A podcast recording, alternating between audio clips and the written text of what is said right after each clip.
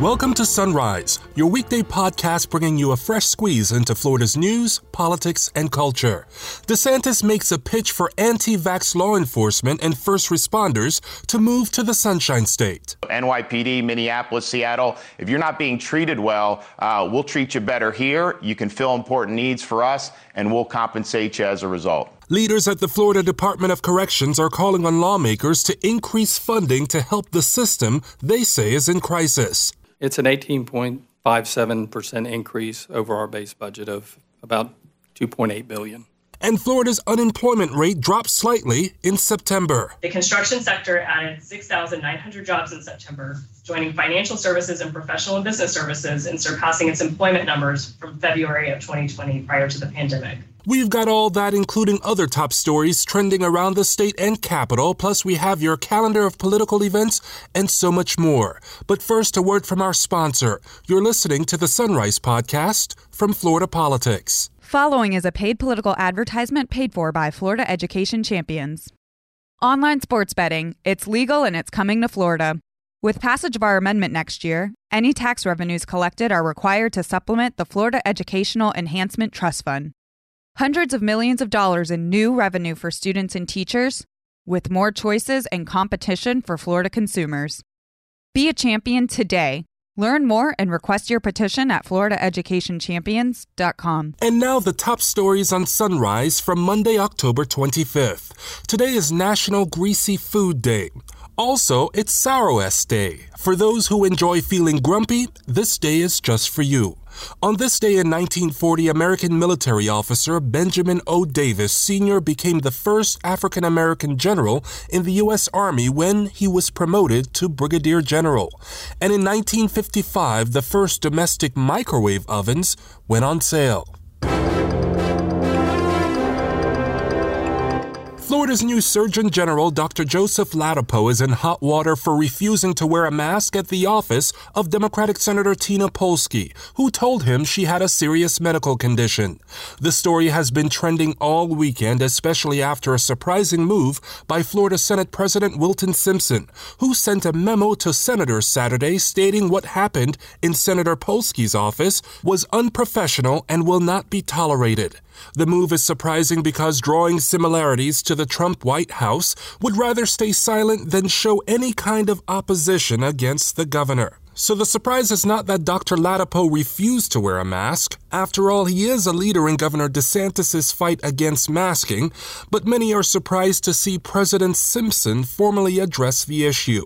Then again, it comes after a week of many surprises when Governor DeSantis, standing with Dr. Ladapo, called for a special session, apparently without consulting legislative leaders. We're also going to be taking legislative action uh, to add protections for people in the state of Florida, and that, that's something that cannot wait until the regular legislative session next year. Um, it needs to happen soon, and so we will be calling the legislature back uh, for a special session.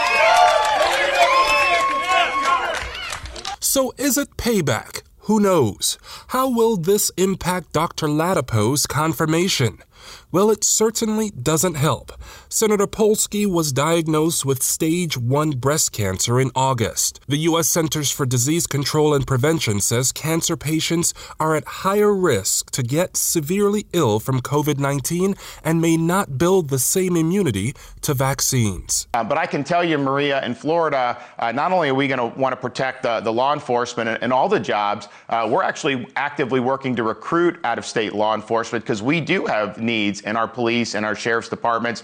Appearing on Fox News on Sunday, Governor Ron DeSantis made a pitch to first responders tired of dealing with vaccine mandates to relocate to Florida. So, in the next legislative session, I'm going to hopefully sign legislation that gives a $5,000 bonus to any out of state law enforcement that relocates in Florida. So, NYPD, Minneapolis, Seattle, if you're not being treated well, uh, we'll treat you better here. You can fill important needs for us, and we'll compensate you as a result. And for any out of state first responders interested in the move, they will automatically get a bonus if lawmakers approve.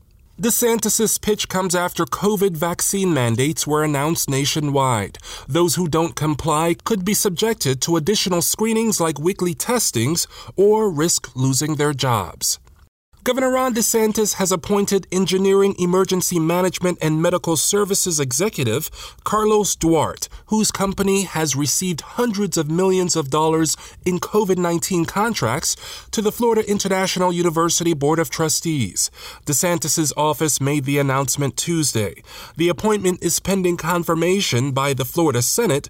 More on that story is on FloridaPolitics.com. Department of Corrections Secretary Mark Inch is asking for $171 million during the 2022 legislative session to increase prison officers' starting salaries from the current $33,400 a year to $41,600 a year or $20 per hour. The request is aimed at addressing staffing problems that have prompted officials to temporarily shutter two prisons, close hundreds of prison dorms, and suspend work squads throughout the state.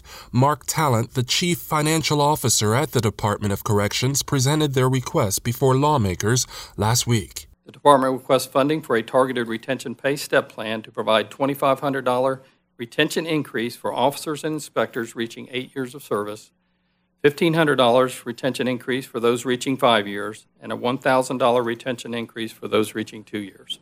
Senate President Wilton Simpson has proposed the department should shutter a handful of prisons and use the savings, about $40 million annually per institution, to boost wages and build larger air conditioned prisons that are storm resistant.